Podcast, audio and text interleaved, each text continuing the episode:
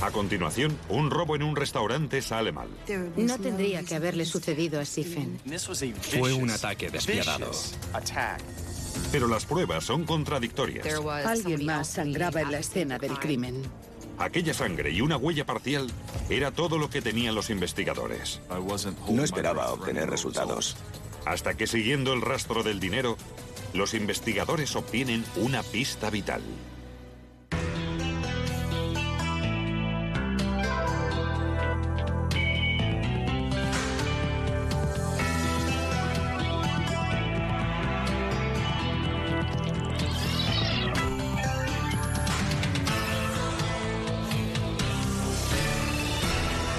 Imperfectos.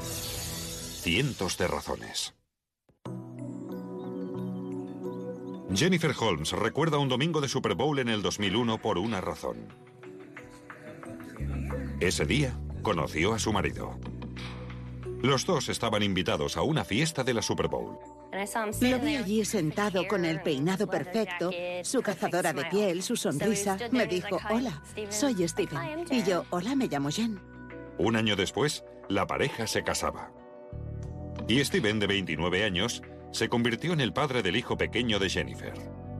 También planeaban tener hijos en común. En cuanto a su vida laboral, yo lo notaba. Lo llenaba de satisfacción trabajar en un restaurante. Steven era el director adjunto de un asador en St. Petersburg, Florida. Solía trabajar muchas horas y algunas noches se alargaban más que otras. Me llamó a las 10 y 18 para avisar de que esa noche llegaría tarde porque habían tenido una celebración, acababa de echar a los clientes y había cerrado la puerta. Sobre la medianoche, un fumigador entró en el restaurante con su propia llave. Entonces vio las huellas de sangre y encontró el cuerpo sin vida del señor Holmes. Habían apuñalado a Stephen Holmes hasta matarlo. Nunca en la vida había visto un lugar del crimen tan horrible. Era una visión bastante terrorífica. Era un caso claro de ensañamiento. Steven había recibido más de 40 puñaladas. Cuando piensas en un asesinato, a veces piensas que han disparado a alguien o lo han apuñalado. Pero aquel ataque fue despiadado. Casi lo decapitaron. No debería haberle sucedido a nuestro hijo. Es como que... No, no te lo crees. No puedes creer que sea cierto. El robo parecía ser el móvil. Faltaban unos 8.000 dólares de la caja en la oficina de dirección. Era mucho más de lo normal, porque aquella noche el restaurante había hecho una promoción de cheques regalo de 100 dólares como regalos de Navidad. Es un restaurante, en diciembre, generalmente una época bastante ajetreada, así que dedujimos que aquel debía de ser el móvil. El fumigador que encontró el cuerpo fue el primer sospechoso y el más obvio, pero pronto fue descartado. Debido a su conducta, el aspecto que tenía y al no presentar signos de agresión o sangre en su persona, dedujeron claramente que no estaba implicado en el caso. Por suerte para la policía, el restaurante tenía varias cámaras de vigilancia. Cuando vimos que había una cámara en el pasillo, nuestra reacción inicial fue pensar que tal vez tuviéramos el ataque en el vídeo o por lo menos algún indicio, la constitución del sospechoso o su color de piel. Pero se llevaron una decepción. Todas las cámaras estaban conectadas a un único aparato que había desaparecido. Cortaron los cables y se llevaron todo el aparato. Nada indicaba que hubieran forzado la entrada. Podía ser que un cliente se escondiera en el restaurante hasta la hora de cierre, preparándose para el robo. No había razón para pensar que el delincuente no podía haber ido a los servicios a esconderse hasta que hubieran cerrado, con la puerta cerrada, subido a la taza o algo así. Si el asesino era un cliente, no habría decenas, sino cientos de sospechosos potenciales.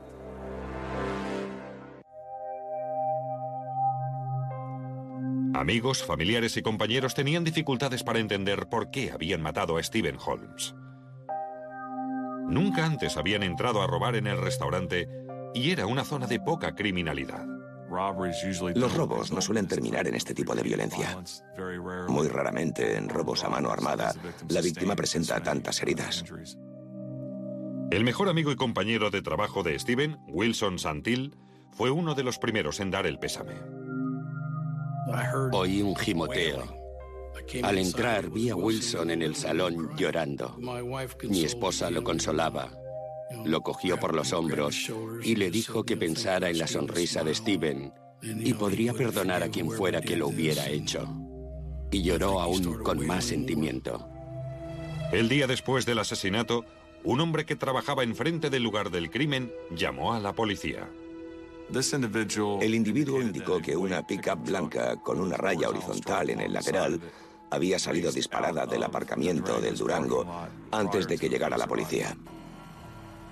El testigo declaró que había sucedido sobre las 11, alrededor de la hora del asesinato. La descripción era muy detallada.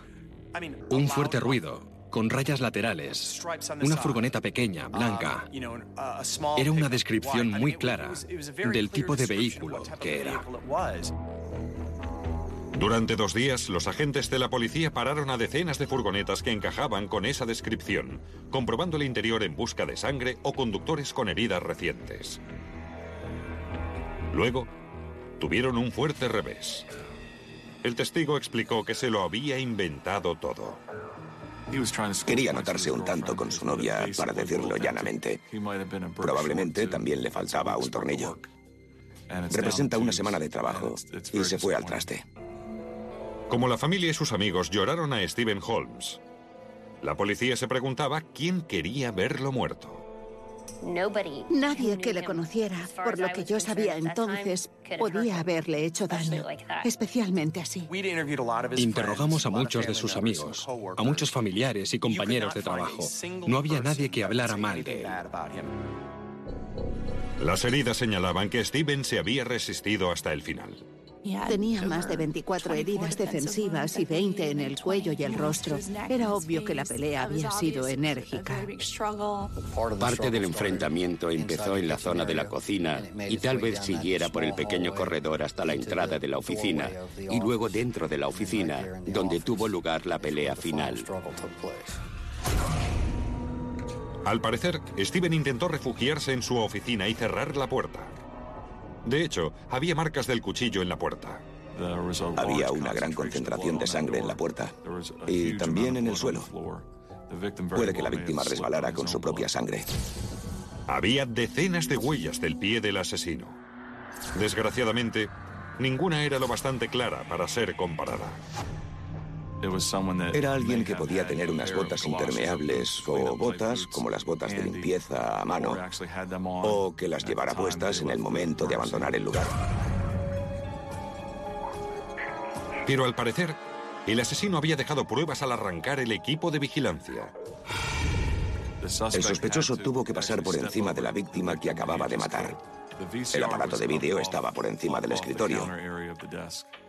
Creo que el sospechoso se subió a la mesa para llegar hasta el aparato de grabación y arrancarlo. Cortó el cable y se llevó el aparato. En el suelo, debajo de la estantería, los investigadores hallaron una carpeta de archivo. Al darle la vuelta encontraron algo. Al estudiarlo de cerca, descubrimos la huella dactilar en la sangre.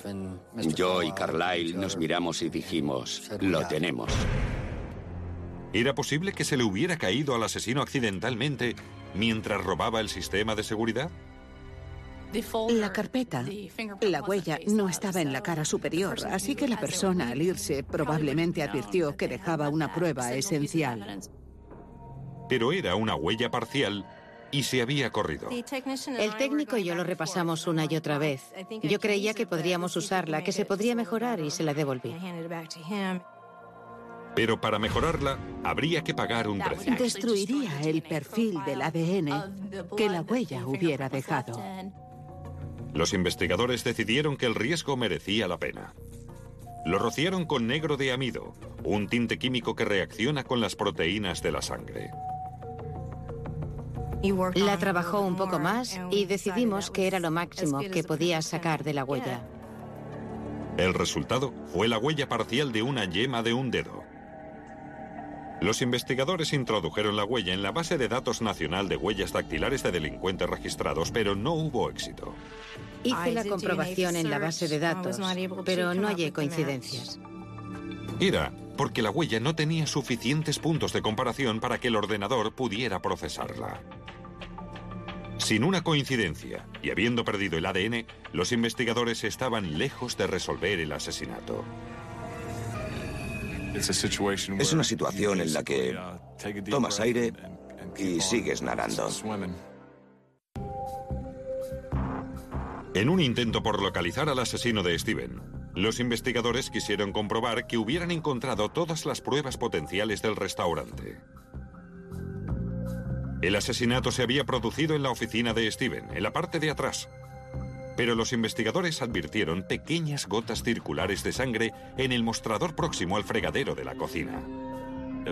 Estaban cerca de la escena del crimen, pero lo bastante lejos para esperar que fuera sangre del sospechoso. Los análisis de sangre revelaron que no era de la víctima, Stephen Holmes. Alguien había estado junto a la mesa y la sangre había goteado. Pero si era la sangre del autor del crimen, ¿por qué estaba allí? ¿Y por qué no la había limpiado? Aquellas gotas casi perfectamente redondas, llamadas gotas pasivas, eran de alguien que estaba quieto, posiblemente lavándose las manos en el fregadero. En muchas ocasiones, cuando se pelea con un cuchillo, el cuchillo resbala haciendo cortes en el dedo o heridas similares. El ADN de la sangre era una posible prueba, pero los investigadores no podían compararlo con nadie. Sin signos de haber forzado la puerta, el asesino podía haber sido uno de los empleados. Así que pidieron a la plantilla del restaurante muestras de su ADN y sus huellas dactilares. También querían ver si alguno tenía cortes o morados en las manos. Propusieron convocar a todos los empleados y tomarles las huellas. Al menos podrían descartarlos a todos gracias a la huella dactilar que habían obtenido. Destacarían quienes se negaran a dar sus huellas. Pero mientras la policía tomaba las huellas a los empleados, no advirtió que ninguno tuviera heridas visibles. La policía pensó que el asesino no era ninguno de los empleados. Era un trámite que debíamos hacer para seguir con la investigación, pero no esperaba encontrar resultados.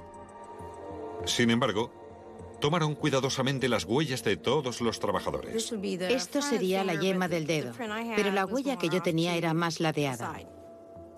Así que, para asegurarme de que tenía el área, tuve que marcar bien el dedo de todos y cada uno de los empleados.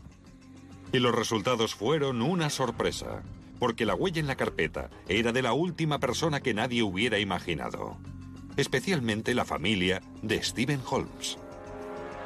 Pertenecía a Wilson Santil, el mejor amigo de Stephen, el encargado de mantenimiento del restaurante y pinche de cocina. La familia de Steven no lo podía creer porque los dos eran muy amigos. Stephen llevaba en CD específicamente el tipo de música que sabía que le gustaba a Wilson para que pudieran ponerla y se oyera por todo el establecimiento mientras trabajaban. Wilson Santil fue al funeral a honrar al difunto. Abrazó a los familiares, lloró cuando parecía ser apropiado. No se dio a la fuga, no dio signos evidentes que nos hicieran sospechar de él. Pero los investigadores fueron más allá y compararon el ADN de Santil con las gotitas de sangre que había en la encimera de la cocina. Los otros seis perfiles del ADN masculino hallados coincidían con el sospechoso. El haitiano de 51 años fue arrestado como sospechoso del asesinato. ¿Tiene algo que decir? Se han equivocado de hombre. ¿Seguro? Sí. ¿No mató a Steven? No. ¿Sabe algo? Era, era mi mejor amigo. Aunque la sangre y la huella de Santil estaban en la escena del crimen, la policía tenía un problema. Había una explicación plausible para su sangre en el fregadero de la cocina. La defensa es muy clara. Se dedica al mantenimiento y es pinche. Se cortan todo el tiempo. Y no había pruebas de que la huella de Santil estuviera en la sangre de Steven. Podría estar desde antes. Así que encuentran una huella de Wilson Santil, mi cliente, en el restaurante. ¿Qué pasa? Al necesitar más, los investigadores buscaron un posible móvil. ¿Por qué quería Wilson Santil matar a un hombre que consideraba su amigo? Todos pensábamos que Wilson era un buen trabajador, un buen hombre de familia, buen padre. Hasta que la investigación de su pasado reveló un secreto. ¿Por qué estaba su huella en la escena? No es mía. De verdad, yo no lo hice. ¿Era amigo suyo? Sí, mi mejor amigo. Wilson Santil insistía que no había tenido nada que ver con el asesinato de Steven. Padre de tres hijos, un feligrés activo y querido por sus compañeros. Incluso consideraba a la víctima su mejor amigo. Pero la investigación sobre su pasado reveló que tenía antecedentes. Veinte años antes, Santil había pasado cuatro años encerrado por violencia agravada y ocultar un arma. Y pese a tener tres trabajos, tenía problemas de dinero. Estaba pagando la manutención de dos hijos distintos y la cantidad ascendía a unos 700 u 800 dólares mensuales. Era mucho dinero. Las pruebas forenses señalaban claramente a Wilson Santil como el hombre que había matado a Stephen Holmes en el interior del restaurante. Pero los investigadores querían saber qué había sido de los 8.000 dólares que faltaban en la caja del restaurante. Entonces descubrieron que Santil había ido a una tienda de muebles el día después del asesinato. El establecimiento estaba equipado con una cámara de seguridad en la oficina, lo que mostraba a Santil pagando una deuda de 1.200 dólares en efectivo con billetes de 100. La mayor parte del dinero robado del restaurante estaba en billetes de 100, porque era lo que costaban los cheques regalo que habían vendido aquella noche. Sabemos que robaron billetes de 100 dólares. El hecho de que pagara sus deudas en la tienda de alquiler de muebles tan rápido después del asesinato es... es rarísimo. Y las pruebas forenses hallaron una conexión entre la huella dactilar de Santil en la oficina de Steven y sus gotas de sangre junto al fregadero. Había pasos que conducían hasta la oficina del jefe y pasos que iban de la oficina a la cocina. El caso empezaba a cerrarse.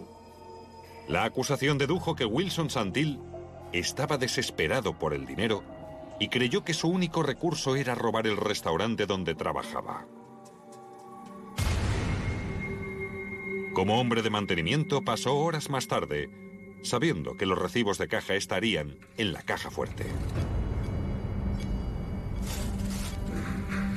Santil Probablemente hizo ruido en la cocina. Steven salió de su oficina para ver quién era. ¿Hola? ¿Hola? ¿Hola?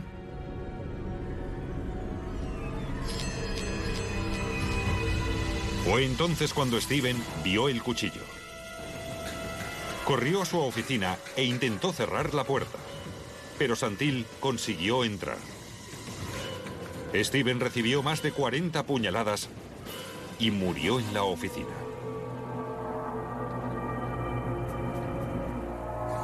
Mientras Santil se lavaba las manos y el cuchillo, la sangre, posiblemente de una nariz que le sangraba por la pelea, cayó sobre la encimera de la cocina y el grifo.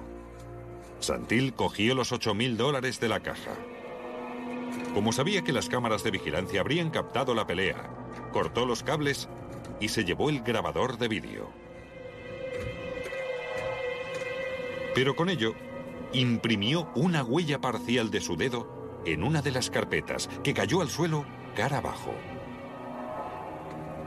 Santil se marchó del restaurante con el arma del crimen, el aparato de vídeo y sus ropas ensangrentadas. Los fiscales creen que regresó más tarde para limpiar la sangre. Pero su plan hizo aguas cuando vio que el fumigador había ido sin estar previsto. Nadie sabía que iría esa noche, excepto Steven. Steven era el único que sabía que iría. Y de nuevo, gracias a que aparece esa noche, porque limita el marco temporal, preserva la escena del crimen en ese momento y evita que Wilson Santil pueda regresar a limpiar las pruebas. Cuando la familia de Steven supo que Wilson Santil era el asesino de su hijo, quedó desconcertada y llena de rabia, porque fue Santil quien había ido a su casa horas después del asesinato de Steven a dar el pésame. Escuchar todas esas mentiras y luego saber que vino aquí te llena de incredulidad. Luego supimos que había sido él. Es un sentimiento extraño, porque tuvo el nervio de venir aquí a nuestra casa para ver. Cuesta mucho de entender. Wilson Santil fue juzgado y culpado de asesinato en primer grado. Fue condenado a cadena perpetua sin posibilidad de condicional.